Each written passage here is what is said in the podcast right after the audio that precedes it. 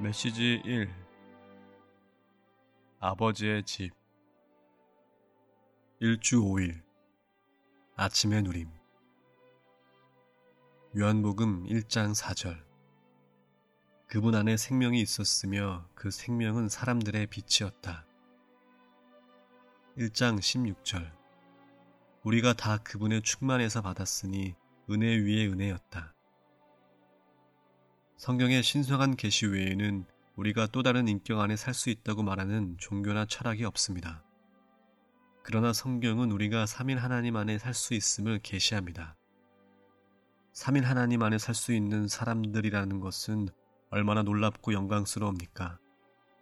3일 하나님 안에 사는 것은 기적적인 일입니다. 온 우주 가운데 우리가 3일 하나님 안에 살 수 있다는 이러한 놀라운 기적이 있습니다. 3일 하나님 안에 사는 것은 우리의 일상생활에서 그분을 우리의 거처와 우리의 집으로 취하는 것입니다. 포도나무와 그 가지들은 바로 3일 하나님의 유기체입니다. 이와 같이 3일 하나님 안에 사는 것은 하나님의 유기체로서 그리스도 안에 거하는 것입니다. 오늘의 읽을 말씀 찬송가 476장은 이렇게 말하고 있습니다. 생명빛 가운데 살며 교통하리. 은혜의 주 보며 성령 순종하리. 생명빛 가운데 살면서 찬송해. 영광 찬송 넘쳐. 나는 우리 모두가 주님 안에 거하는 것을 체험하며 이런 식으로 그분의 생명을 누릴 수 있기를 바라며 결국 우리의 생활이 변화되고 우리가 주님의 은혜로 축복을 얻게 되는 데 이르기를 바랍니다. 우리는 지속적으로 비단에서 살아야 합니다. 우리가 어떤 일에서 빛비춤을 받고 하나님의 뜻을 알 때 그것은 단 한 번 순종하는 것으로 끝나는 문제가 아닙니다. 우리는 우리가 받은 그 빛비춤 아래 계속 있기를 배워야 합니다. 이것은 여러분이 어떤 문제에 관해서 빛비춤을 받을 때 그 순간에만 순종해서는 안 되고 계속해서 그 원칙에 따라 순종해야 한다는 것을 의미합니다. 우리는 부활 안에 살 때마다 인성을 신성 안으로 가져갑니다. 이것은 우리가 부활 안에 살 때는 우리 자신을 하나님 안으로 가져가며 부활 안에 살지 않을 때는 우리가 하나님 밖에 있다는 것을 의미합니다.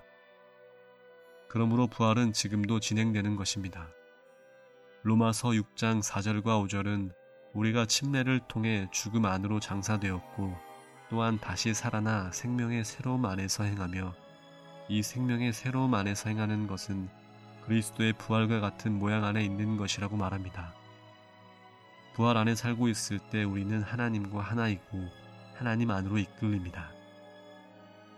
에베소서 5장 1절부터 21절까지는 그리스도의 실질적이고도 섬세한 방면을 제시해 주는데 이것은 바로 믿는 이들의 행함을 위한 빛과 사랑입니다. 신약에서 빛과 사랑은 실제와 은혜와 같이 한 쌍입니다.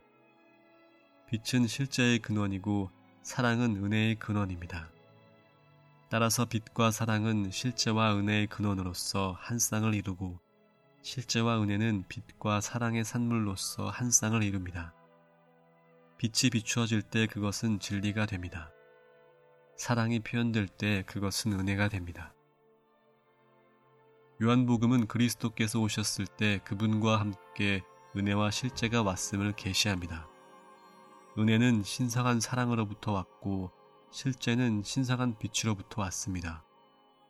요한일서는 계속해서 우리가 그리스도를 영접하고 그분과 교통하며 은혜와 실제에 의해 살 때에 그리스도께서 우리를 아버지와의 교통 안으로 이끄시며 아버지의 임재 안에서 우리는 은혜의 근원인 그분의 사랑을 만지고 진리의 근원인 그분의 빛을 만진다는 것을 계시해 줍니다. 만일 우리가 신성한 영광 안에 있는 지점에 이르지 못했다면 우리는 하나 안으로 아직 충분히 온전하게 되지 못한 것입니다.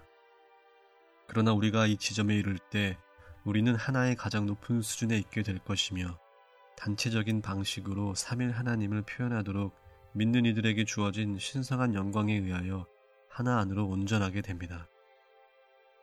우리가 이 지점에 이를 때 우리는 기꺼이 모든 것을 버립니다.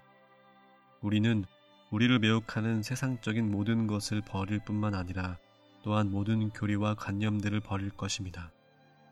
우리는 모든 것을 내버릴 것이며 오직 한 가지, 3인 하나님의 영광스러운 표현만을 위할 것입니다. 이 표현은 새 예루살렘의 축소판입니다.